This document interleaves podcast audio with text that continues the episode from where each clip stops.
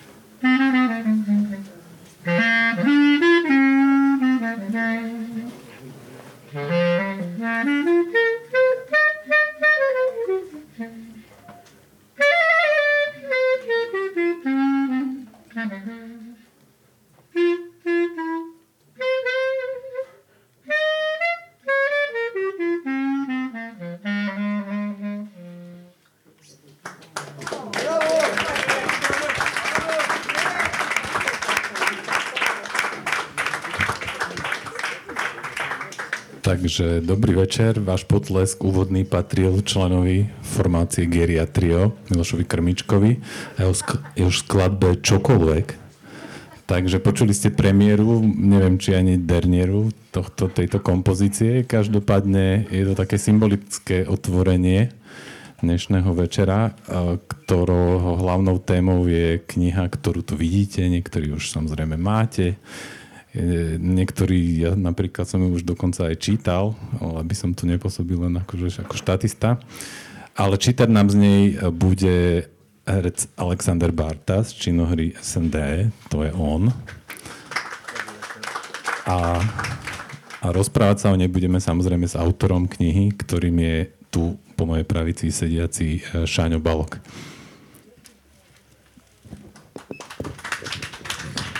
Ďakujem pekne. No a tá kniha je, a teda ja tiež musím trochu osobne začať, určite mi to odpustíte, lebo to bude veľmi krátke. Tak ja som Šaňa najskôr čítal ako novinového redaktora a autora. Potom som sa stal s nejakou zhodou okolností jeho kolegom novinárským. To bolo takmer 20 rokov, najskôr v SME, potom v denníku N.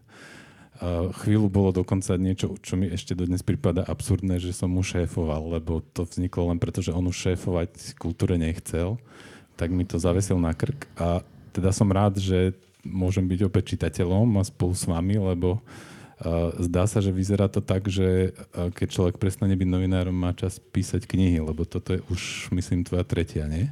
Tretia, no. Hej.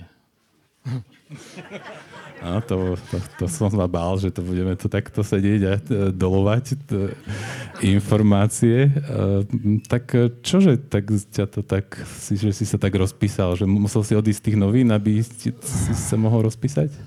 No celkom nie, lebo tak tá prvá kniha tá sa začala nejak rodiť ešte v roku 2006-2007, keď ma Gaba Langošová oslovila, že aby som napísal knižku o Janovi, takže to bolo ešte v čase, keď ja som teda aktívne bol tvojim kolegom.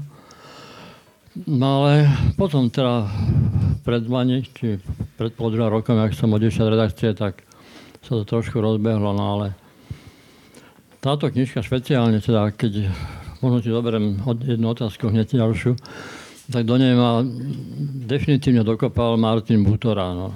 Už predtým treba Agnes, napríklad pani Rakusová, Fero Mikloška, ďalší hovorili, že však teraz si penzista napíš, daj dokopy nejaké články, vydaj to, ale nechcel som také spraviť ako proste to, čo robia skutoční spisovateľia, že dajú svoje veci, všetky, čo napísali a vydajú a má to svoj zmysel, tak u mňa by to nemalo zmysel všetky moje zlátanie vydávať, ale tak som si myslel takú formu inakšiu trošku, takže tá knižka vlastne vznikla potom tak Áno, keby tu samozrejme Jan Langoš bol, tak určite viete mnohí, že čo by asi povedal Šaňovi k tejto knihe, že slovo gratulujem by len zaznelo, alebo ešte ďalšie iné, ale, ale každopádne, e, teda tá kniha je, nie je to taký ten typ klasickej knihy pozbieranej, že nejak sa prejdú tie články naozaj a vyberú sa niektoré z nich, ale sú tam aj také, ktoré už vyšli.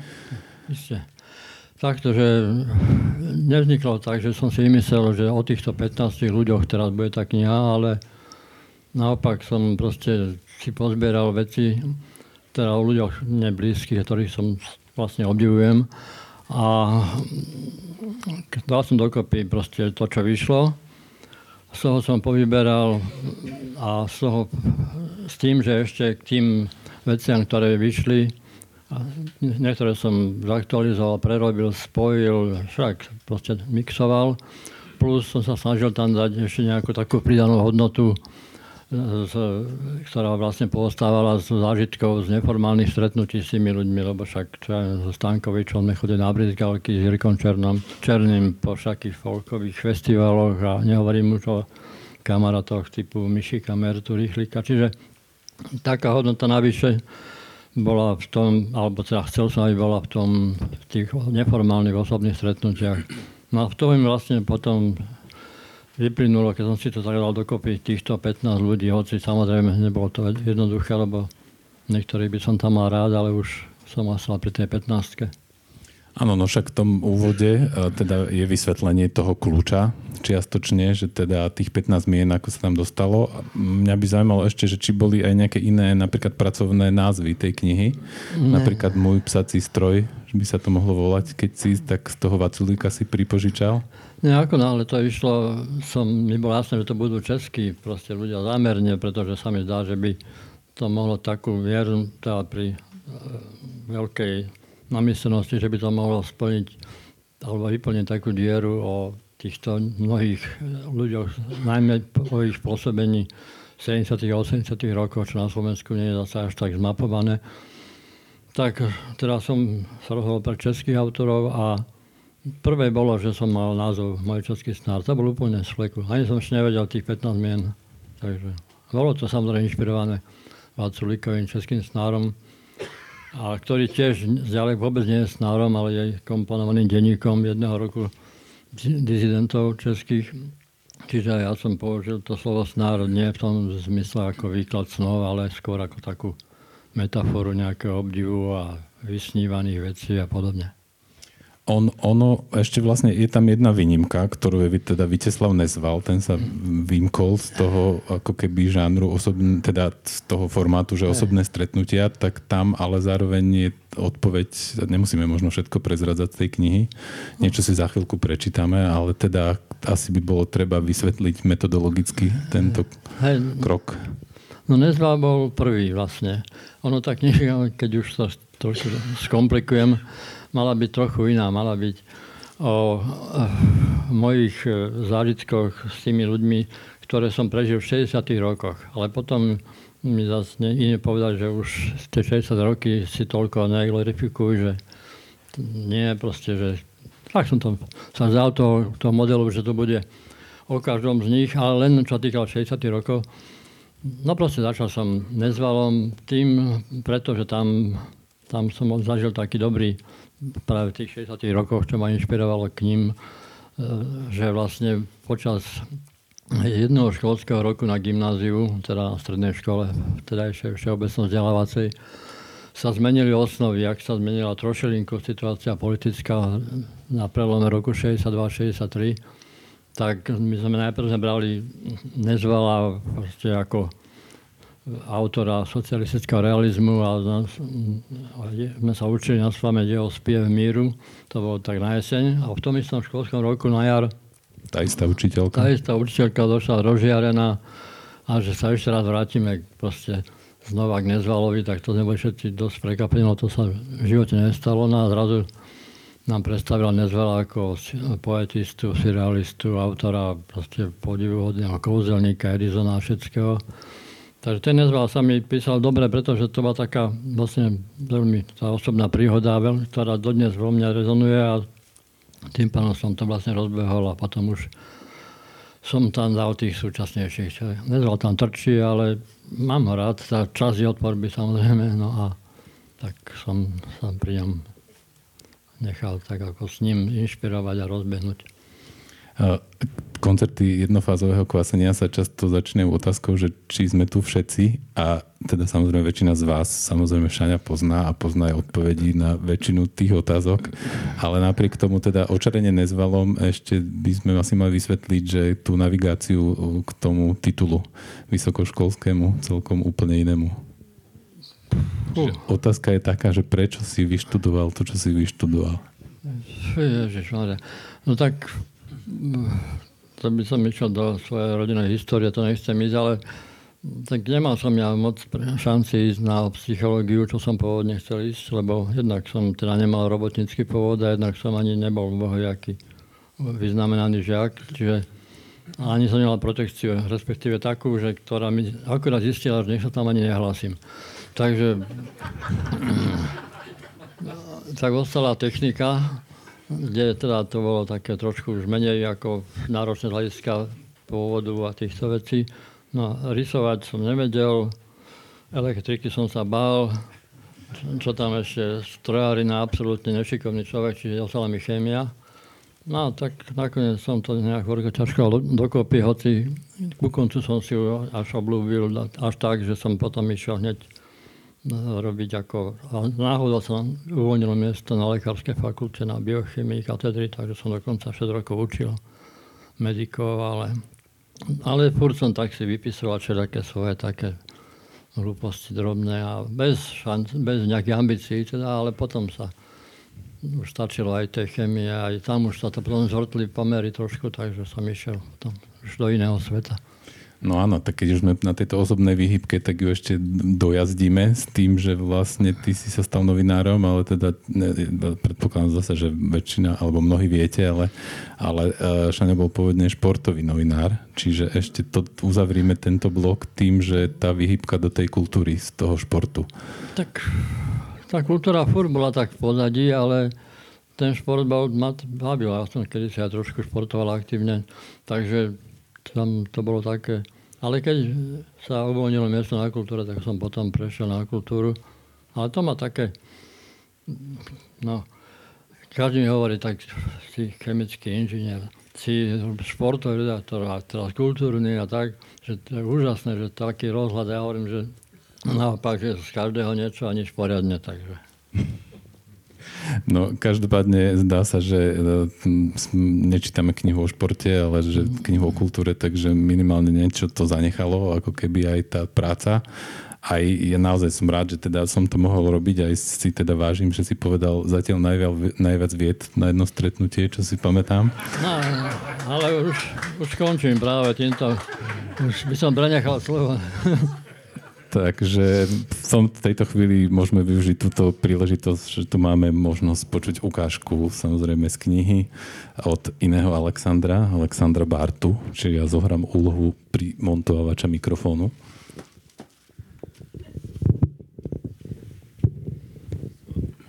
Z druhej, z druhej strany. Drží? Ah, snáď. Tak dobrý večer. Držať radšej. No, možno to zvládnem. Dobre, takže dobrý večer ešte raz. Sa volám Alexander Barta a dostal, dostalo sa mi cti alebo možnosť vám prečítať dve krátke časti z tejto knihy. Takže Jozef Holzmann až smrťou si človek nájde svoje miesto na zemi. Táto cesta sa nestará o čas a jeho zákonitosti. Uvádza Jozef Holzmann svoj román Třetí cesta. Je to korektné upozornenie pre čitateľa, keďže toto motto jeho autor so zjavnou radosťou a v hojnej miere naplňa. Tá tretia cesta totiž trvá takmer presne 25 rokov, alebo možno ten čas ubehol v jednom krát, krátkom autorovom sne? A iskrivé rozhovory medzi reálnymi účastníkmi nevšednej fiktívnej cesty a osobnosťami, často aj už nežujúcimi, prebiehajú naprieč časom, občas aj niekoľko storočným. Proklamovaná bezstarostnosť cesty o čas a jeho zákonitosti, teda v konečnom dôsledku v rovnakej miere prospela imaginatívnemu autorovi i vnímavému čitateľovi. Kniha opisuje fiktívnu cestu troch nerozlučných priateľov, legendárneho cestovateľa Miroslava Zikmunda, etnografa Karla Pavlištíka a spisovateľa Ludvíka Vaculíka. Podobne ako boli Dumasovi traja mušketieri v skutočnosti štyria, tak aj v tejto knihe spomínané trio doplňa Jozef Holzmann, ktorý posadil svojich kamarátov do voza, zapriahol kone Furina a Minu a vyrazil s nimi na cestu pozdĺž Vlárskej dráhy zo svojich rodných Skoroníc až do Brumova, kde sa narodil Vaculík. Tak ako vždy, aj tento raz Holzmann, pokračujúc v najlepších tradíciách Bohumila Hrabala, nie náhodou ho nazvali aj slováckým hrabalom, a Ludvika Vaculíka, virtuózne, virtuózne narába s dialektom horňáckého či slováckého regiónu. Jeho bezodné chrlenie obrazov a originálnych metafor však nie je samoučelnou exibíciou, ale účinným prostriedkom, ako podľa vlastných slov na jednej strane realitu prehnať cez imagináciu a napokon fikciu zmeniť na realitu, pričom decentne podáva existenciálnu správu aj o vlastnom privátnom svete a hľadaní svojho miesta v ňom.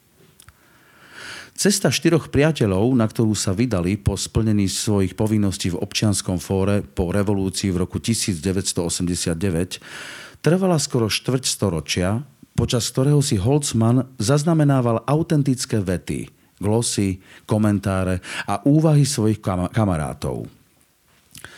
Autor však v knihe, v ktorej sa snúbi fiktívna cesta so skutočnými dialogmi, ide vo svojej fantázii oveľa ďalej – nie tie dva kone, ktoré kedysi v 50. rokoch mali v Skoroniciach musel najskôr vzkriesiť a dať im aj dar ľudskej reči a občas ich nechať posťažovať sa.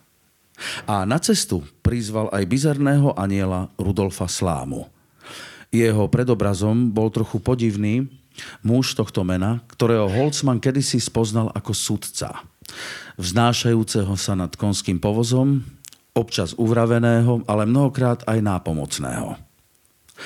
Je to cesta štyroch chlapov bez žien, teda ich vlastných. Nejaké iné sa na trase vyskytnú, ale ako tvrdí Holzman, oni sú tu prítomné prostredníctvom nás mužov, ktorí by tú cestu nezvládli bez vedomia, že na nás doma čakajú. Musím ešte upozorniť, že táto cesta nie je únik, my sme odišli hľadať priestor a tvary jeho vznešenosti vrátane nášho vnútorného priestoru. Viem, že to znie zbytočne vznešene, ale predsa tu nebudem písať, že sme hľadali krčmy. Cestou sa výprava zastavuje v mnohých moravských mestách a dedinách spojených s autorovi blízkymi osobnosťami ako Jan Amos Komenský, Jan Skácel, Bolek Polívka, Jan Antonín Pitinský a viacerí ďalší. Tí, ktorí už boli po smrti, pri návšteve vzácnej zostavy ožívajú. Schádzajú z pomníkov a s potešením diskutujú o politike, filozofii, morálke či histórii, ale aj o ženách, víne a folklóre. Ba dokonca reč prišla aj na pamätný futbalový zápas medzi Československom a Anglickom v polovici 70. rokov v Bratislave, ktorý museli pre hmlu odložiť. Bola taká hmla, že aj vtáci chodili peši. Tie stretnutia s bohatiermi minulosti neboli vždy jednoduché. Hoci debaty s Komenským, ktorý v Uherskom brode zostúpil z pomníka a ktorého všetci štyria nazývali majstrom, boli povznášajúce a dali zabudnúť na obyčajné chlapské reči. Zakázali sme si pred ním hovoriť napríklad o 30-ročnej vojne. On vo, on vo svojom vtedajšom veku o jej existencii nemal ani poňatia. Janovi Amosovi sa posádka voza tak zapáčila, že časť cesty absolvoval aj on. Najmä keď zistil, že bude môcť navštíviť Vizovice, odkiaľ mal budúci učiteľ národov svoju ženu Magdalénu. Pravda, ešte predtým riaditeľový múzea slúbil, že sa určite vráti, aby tam nechýbal pri ministerskej kontrole z Prahy. Román, v súvislosti s ktorým sa objavilo aj jeho zaradenie k magickému realizmu, korunuje autor príchodom do Brumova, kde posádke konského povozu, prekvapenej neobvyklým hemžením, Ludvík Vaculík oznámi, že sa tam práve chystá jeho pohreb. Nepôjdem tam, však to sa nehodí, oznámi priateľom a slúbi, že zatiaľ postráži kone. Netreba asi dodávať, že aj priebeh pohrebu, na ktorom predniesol smutočnú reč práve Holcman, je pravdivým opisom rozlúčky s Vaculíkom. Holcmanová imaginácia sa však ešte stále nekončí. A keď sa na kare lúči s Vaculikovým synom Janom, prizná sa mu, že mal sen. Ako išiel na voze ťahanom koňmi zo svojich rodných skoroníc na tento pohreb. Napíš to. povie mu Janek Vaculík. Tu sa končí, alebo začína, výnimočný román Jozefa Holcmana Třetí cesta. Prakticky v celej tvorbe Jozefa Holcmana platí, že jeho tvorba spadá do beletrie – ale súčasne je aj zdrojom obrovského množstva pravdivých údajov, autentických citátov a historických opisov. A hoci autor tvrdí, a nie je dôvod mu neveriť, že vychádza zo, zo svojich zápiskov, že neraz išlo o dlhoročný časozber. Tí, čo ho poznajú, vedia, že Jozef Holzmann navyše má priam neuveriteľnú pamäť s nekonečným množstvom zážitkov, čo vzbudilo aj medicínsku pozornosť. Jeden psychiatr mi v opitosti prezradil, že trpím rozbiehavým myslením. Povedal mi raz pri rozprávaní o svojej literárnej tvorbe. Lenže len tak môže mať človek v hlave tých milión príbehov a posílať ich ďalej, aby pravda a láska vyhrala nad lžou a nenávisťou aspoň 1-0?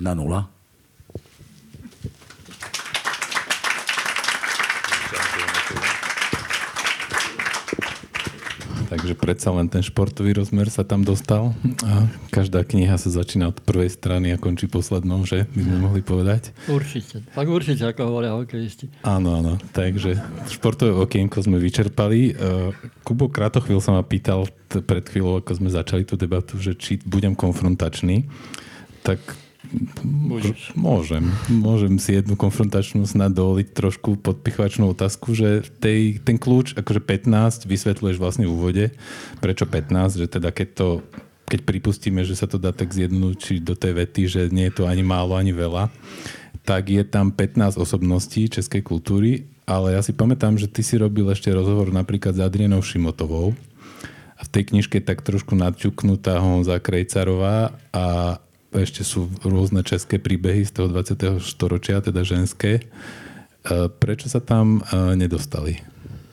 No, pravdu povedať, nemal som taký materiál, ktorý s nimi, ktorý by som považoval za dostatočný. No tak hovoril som samozrejme s pani Šimotovou, skvelou vytvarničkou, ale iba raz a nemal som žiadnu nejakú násabu s ďalšími zážitkami s ňou alebo nejak proste iných materiálov hotových alebo aj s Martou Kubišovou, ktorá by sa nesporne patrila, ale tiež napriek tomu, že som ju od 60. rokov proste miloval, zbožňoval až doteraz, ale robil som s ňou jeden, jediný rozhovor, to dosť veľký, ale zase by som musel proste nejak kompilovať ešte z iných vecí, tie proste veci o nej a tak. A to by neodpovedalo proste duchu mojej teda predstavy, že budem vychádzať z toho, čo som zažil, čo je hotové a to potom nejako proste ešte posunúť do nejakého iného, druhého plánu. Takže preto, no. Hoci nebol to samozrejme žiadny zámer, že tam nebude žena. No tak, tak to vyplynulo. A keď ak možno niekedy ešte sa nejaké také voľné pokračovanie, ale nie typu, že sám doma 2, sám doma 3 a také niečo, ale proste nejaká iná knižka o týchto ľuďoch, tak sa ponúkajú aj teda materiály hotové kde sú ako subjektom ženy, ale o generáciu nižšie vlastne. To je taká generácia, že rok narodenia 1960 plus.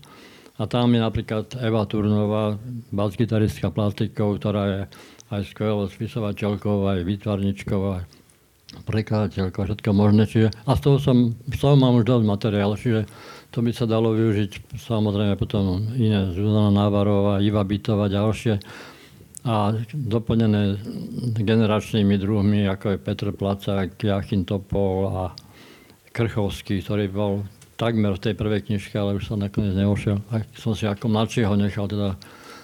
Takže nebol to zámer a ak ešte niečo bude, tak tie ženy tam iste sa objavia. A, takže za A ďakujeme za nahliadnutie do edičného plánu, tak, že to chceme vedieť. Že... To je fiktívne. Ale každopádne teda tá otázka bola samozrejme trochu zlomyselná, lebo v tej knihe o Etienovi Kornevinovi samozrejme tá Adriana Šimotová ani ďalšie výtvarničky nechybajú. Takže nedá sa povedať, že pán autor, že by to mal nejaký ako keby dá mantinel, že teda diel... Ne, tak určite sa. Tak určite nie.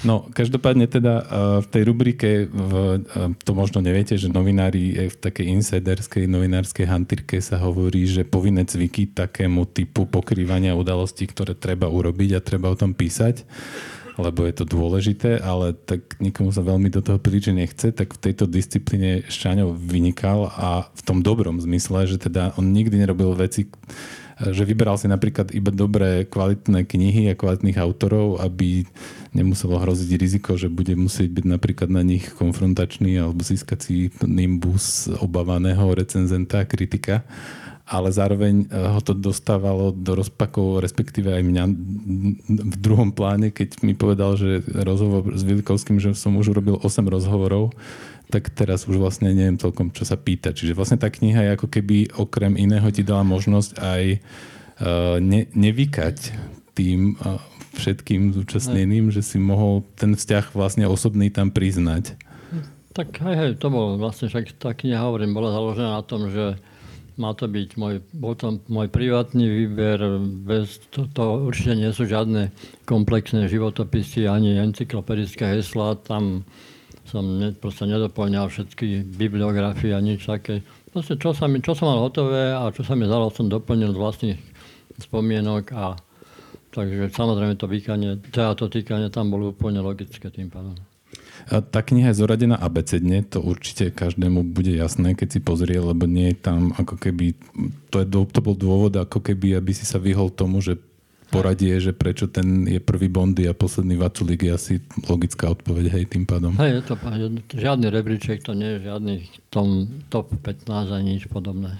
Hej, teda na začiatku bol ten nezval, čo sa týka ako keby v rámci toho iniciačného nejakého formatívneho zážitku, ale napísal si aj toho nezval ako prvého? No práve, že nezval bol prvý napísaný. Mm-hmm. Akurát tým, že N tak sa dostal až na nejaké 11. miesto, ale to by som nemohol zmeniť nejako. Hej, tomu rozumiem. No, každopádne prekvapilo ma, že som si myslel, aspoň do tej chvíle, než som videl ten obsah tej knihy, že teda si rozhovor s Bondym urobil. Ty si ho nikdy neurobil? No, raz taký som robil akoby, ale taký spontánne, nebol to, že dohodnutý rozhovor, ale v Bratislave v klube sme sa stretli a sme sa tak rozprávali, ale proste on je inak veľmi svojrazná postavička bol, takže to bolo také roztekané, nepripravené, čiže tam priamy rozhovor s ním napríklad nie je. Tam sú len recenzie jeho knižky Dlouhé ucho, také, ktoré sa objavila až nedávno, čo bolo považované za stratenú knihu.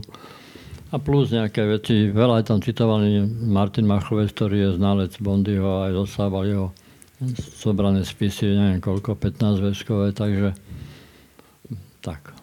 Hej, no tak samozrejme, teda keby niekto e, mal tie otázky, že prečo nie slovenský snár, aj taký sa možno nájdú nejaký, tak akože určite sa dá vydedukovať z tej knihy, že tam nejaký typ minimálne affinity alebo nejakých presahov, však ten Bondy by bolo to tak, on sa presťahoval vlastne na protest, nie proti rozdeleniu Československa? Tak to bol jeho taký ako argument, ktorý to vysvetloval. Iní hovoria, že tam už aj vlastne utiekol sem. No, ale tam sú aj ďalšie také slovenské kontexty, napríklad Sankovič je rodinný Prešovčan, hoci potom žil celý život v Prahe.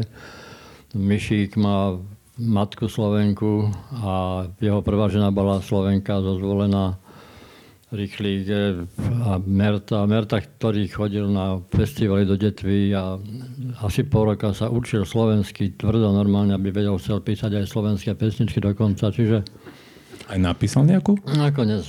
Ne, ne, možno, že napísal, ale Určite neuverejnil, no.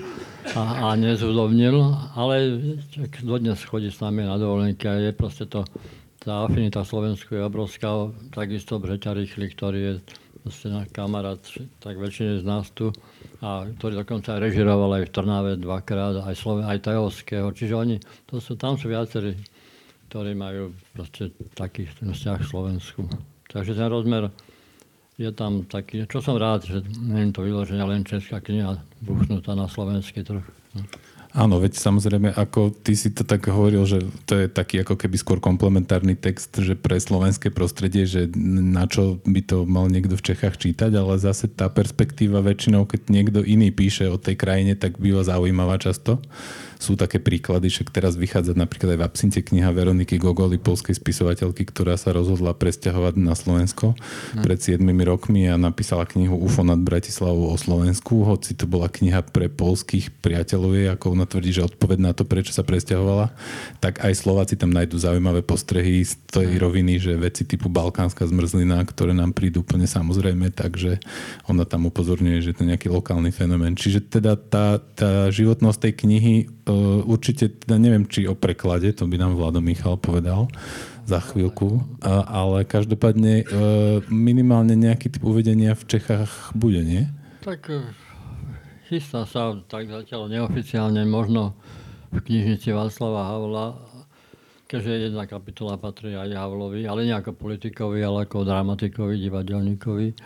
A aj po Veselý nad Moravou, tam by som, tam chce Breta Rýchlik spraviť proste pre moravskú sekciu kamarátsku.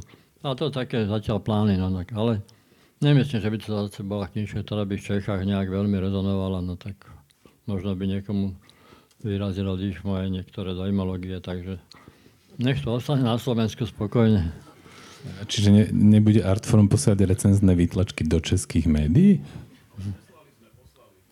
No, tak, mm, tak, tak uvidíme, komu vyrazí dých a, a čím konkrétne. No, tak uvidíme. No. Teraz vlastne ty teda tú tretiu knihu, tak už nejaký typ ako keby reflexie, že už si zas, zaregistroval, tak milili sa autory alebo uhádli zámery?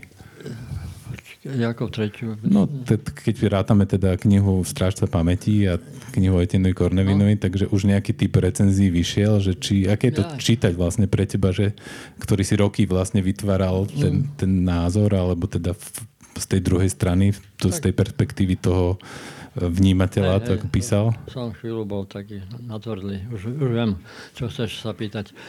No, tak ten Jan Lagos to bolo ďačné už tým samotným proste objektom či subjektom tej knihy. Proste to už bolo, išlo iba o to, že to nepokaziť nejako, lebo toho každý poznal, či ho má rád, alebo ho nenavidel, takže, ale to v celom Slovensku proste nebolo treba tú knihu špeciálne nejako promovať. No. Etienne Cornevin, tá druhá knižka, to bolo vyložené insiderská pre úzky okruh proste výtvarníkov v podstate iba, čiže hoci tá sa tiež v lebo on pos, ako pôsobil trošku aj, tá, dosť výrazne aj v českom výtvarníckom prostredí, takže, ale v celku to nebol žiadny nejaký trhák, ten Etienne. A potom tiež si myslím, že to bude skôr také pre kamarátov. No. Uvidíme, ja to sa proste netrúfam odhadnúť, ale určite to nie sú nejaké knihy, ktoré by mali lámať rekordy. No, každopádne minimálne dva vydavatelia, ktorí sú podpísaní pod touto knihou, znamená, že niekto tomu uveril, že by to mohlo byť ako keby zaujímavá téma. Tak, tak možno Vlado Michal teraz je ten moment, že by nám mohol povedať teda, že tá, ten druh výberu, že prečo ste sa vlastne rozhodli to vydať.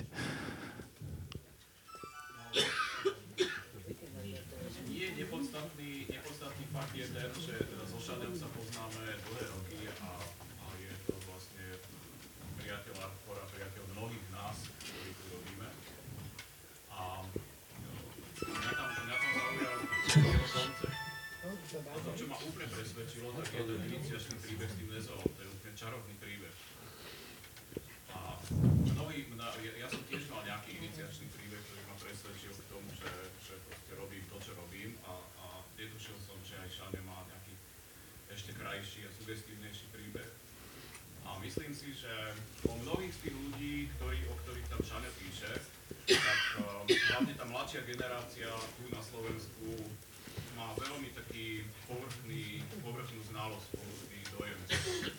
A myslím si, že, že by bol fajn, keby, keby sa aspoň do niektorých tých profilov tých ľudí trošku viacej ponorili a otvorili im to nejakú bránu, nejakú iniciatívu, nejakú, bol by to pre nich ten iniciačný moment, ktorý by otvoril bránu do vlastne takých kultúrnych vôd,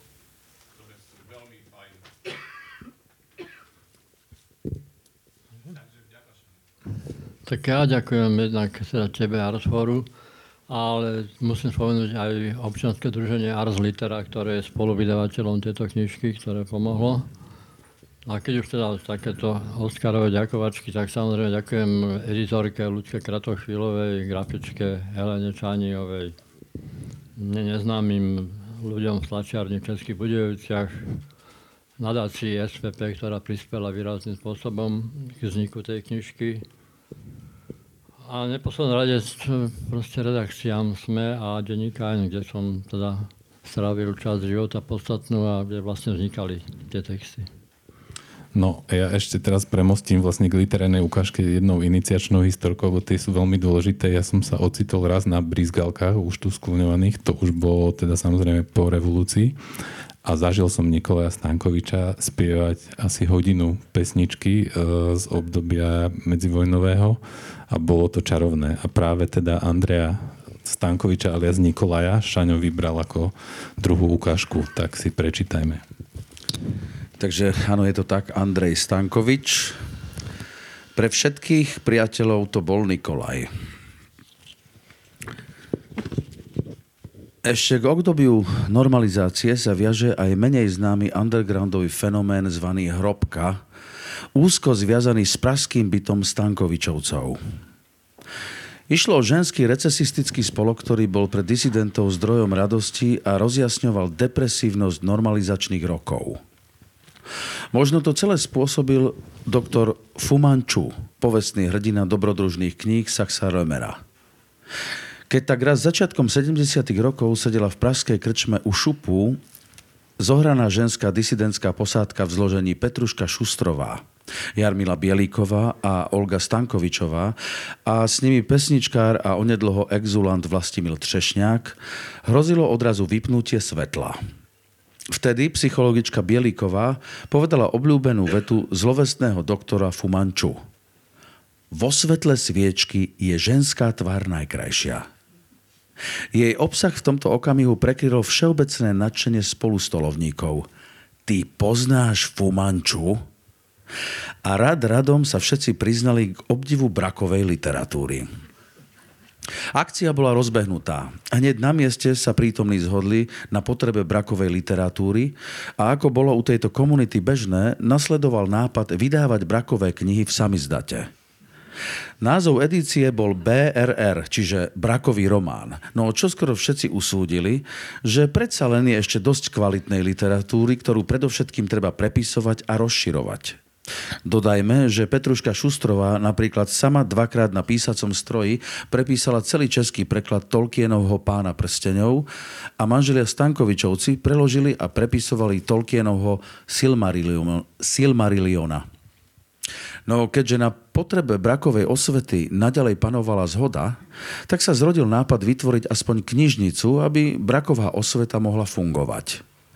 To už bola v hre aj Olga Havlová. V tom čase slamená vdova, keď Václav Havel si vo väzení odpikával štvoročný trest.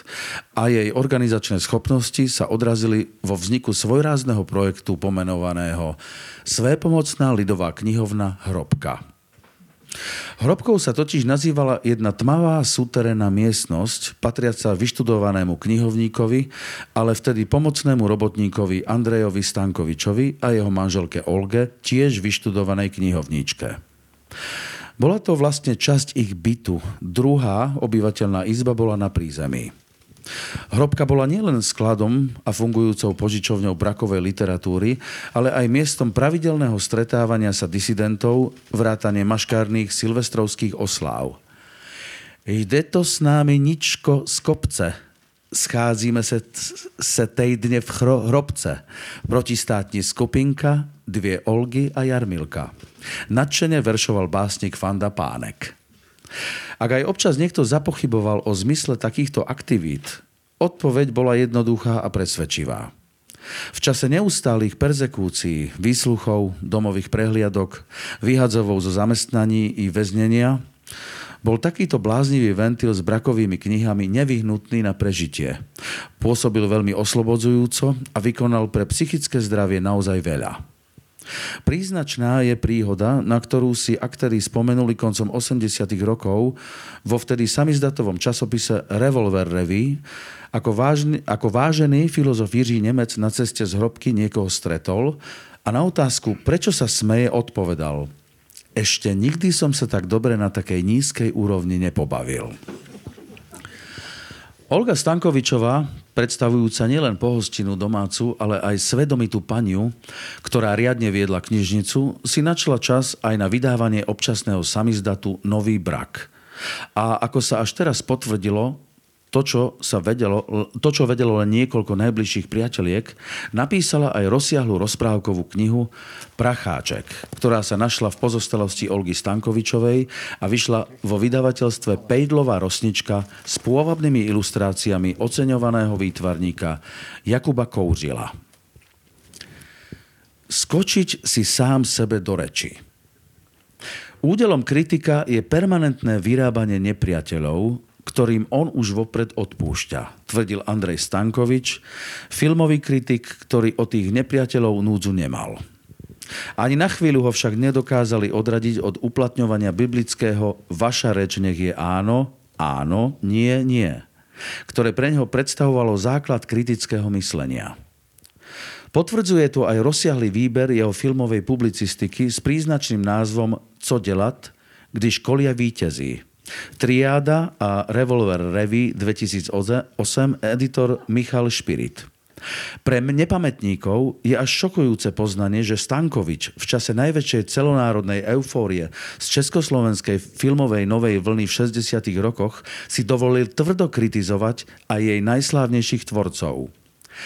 Čerstvému Oscarovému laureátovi Jiřímu Menclovi vytýkol gíčovité prvky v ostro sledovaných vlakoch, či budúcemu majiteľovi sošky Americkej filmovej akadémie Milošovi Formanovi neváhal pripomenúť, že vo svojom debute Konkurs išiel proti elementárnej etike filmového dokumentarizmu, keď zinscenoval falošný konkurs speváčok do semaforu len pre potreby svojho diela – Prísť na neverejný konkurs a namiesto toho sa ocitnúť na pranieri, čo sa stalo viacerým účastníč- účastníčkám, je akoby doslovná realizácia metafory z kavkovej prózy.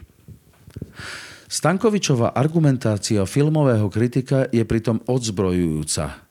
Vychádza z, detailnej, z detailnej analýzy príslušného záberu či slova, ktoré sa vďaka jeho udivujúcim vedomostiam ocitajú v ne- nečakaných kontextoch a porovnávaniach. Košaté písanie s mnohými odbočkami, občas náročnými na sledovanie textu, sa nakoniec vždy ukázalo ako zmysluplné a prudko efektívne. Konec koncov, také bolo aj jeho živé rozprávanie, sústredené na základnú myšlienku až tak, že hoci spoločnosť okolo neho už dávno zvrtla reč na inú tému, on po dlhšej odmlke nečakane nadviazal na svoju predchádzajúcu vetu. Aj tu možno hľadať korene povestného bonmotu že Stankovič dokáže skočiť do reči aj sám sebe.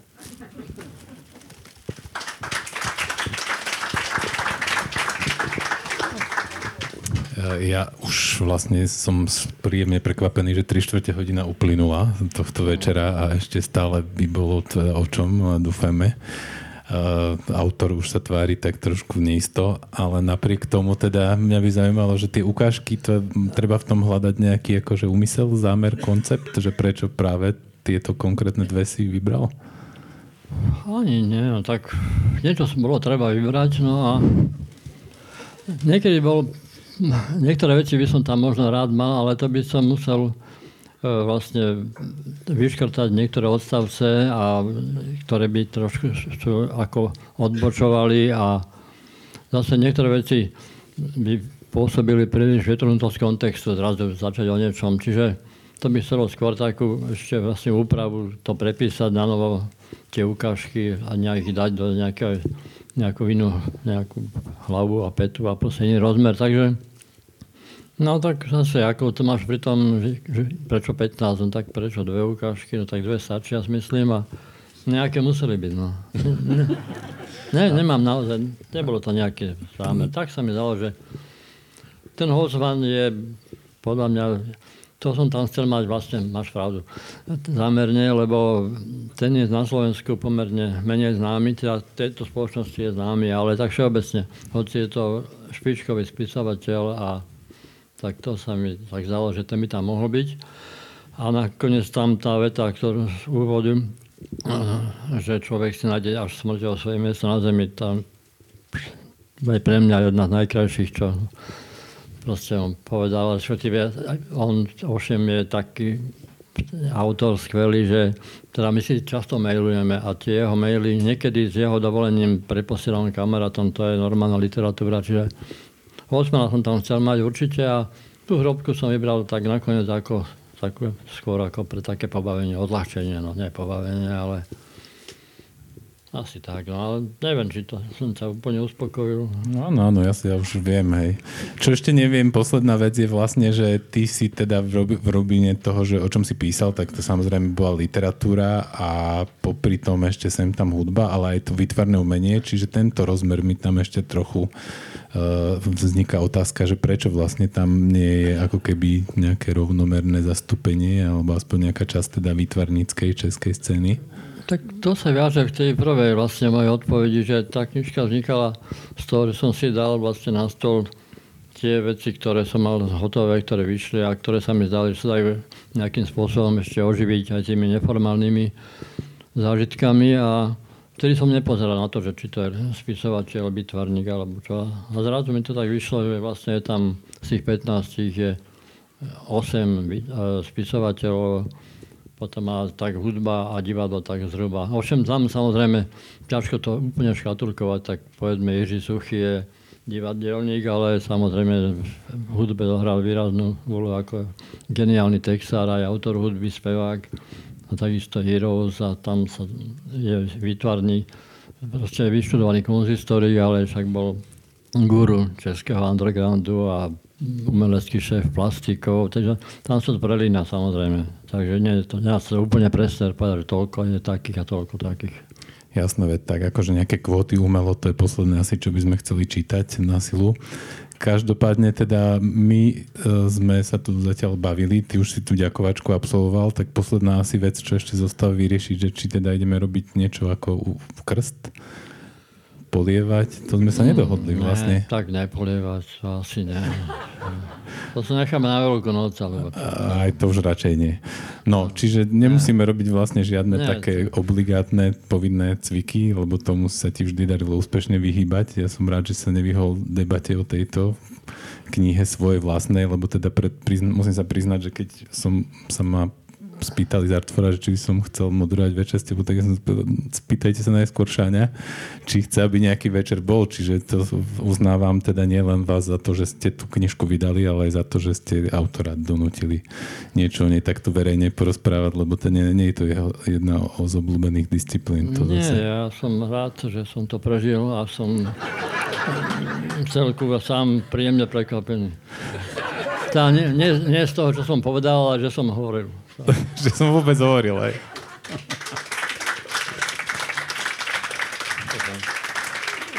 Takže uh, z tej celej plejady ďakovačiek, alebo teda tej takej ďakovacej vsúky už zostáva teda poďakovať iba vám, lebo teda predpokladám, že formát beseda s partizánom, že teraz sa budem pýtať, že kto sa má nejakú otázku, nemusíme, že uprednostníte inými slovami skôr individuálne rozhovory, ako sa hovorí na tlačovkách aj v divadle s tvorcami, takže Šáňo tu samozrejme bude, tá knižka tu samozrejme je tiež v dostatočnom množstve.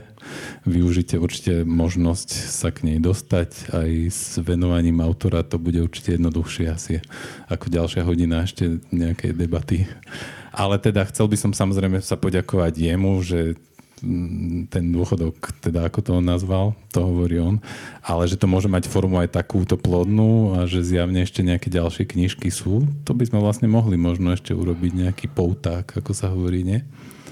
Tak je to také komplikované, lebo no dve knižky sú vlastne, ale tak tie sú malinké, respektíve môj podiel je taký menší v jednej o Janovi Zabarskom, tá už je dva roky čaká na vydanie a dnes na dôvodov nevyšla.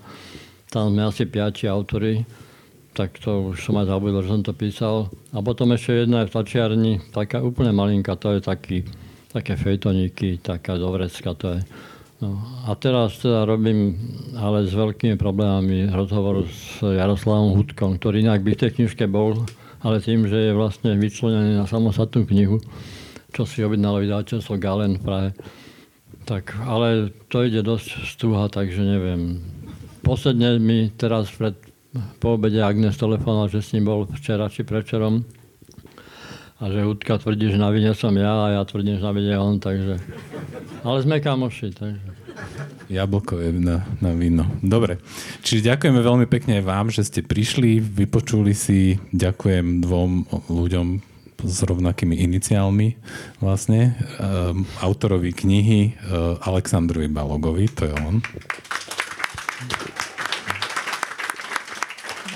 A samozrejme Aleksandrovi Bartovi, ktorý po role Macbeta v činohre SND krásne tú knihu načíta, ale verím, že keď raz bude audiokniha, že určite neodmietnete.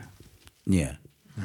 Beriem to ako závažný prísľub, takže ďakujeme, pekný večer. Ďakujem pekne ešte samozrejme posledná vec, že my sme kni- hudbou začali a hudbou aj skončíme, čiže ak je všetko v poriadku, tak teraz tú hudbu môžete ešte pustiť, lebo je tematická. V rytmu, kterým srdce tebe, o tom, jak je velkolepé, na tebe se zblízka dívat.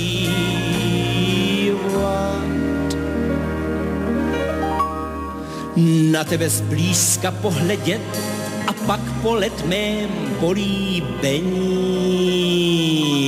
v rytmu, kterým srdce bije, zmizet mezi begonie.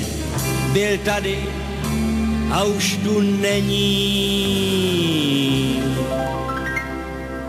Naschledanou, naschledanou, mysli na mě, ať spát. Srdce hoří, oči planou. Naschledanou, naschledanou, naschledanou, mám tě rád. Naschledanou, naschledanou, až se budeš sama bát. Utrhni si růži planou. Naschledanou, naschledanou, naschledanou. Mám tě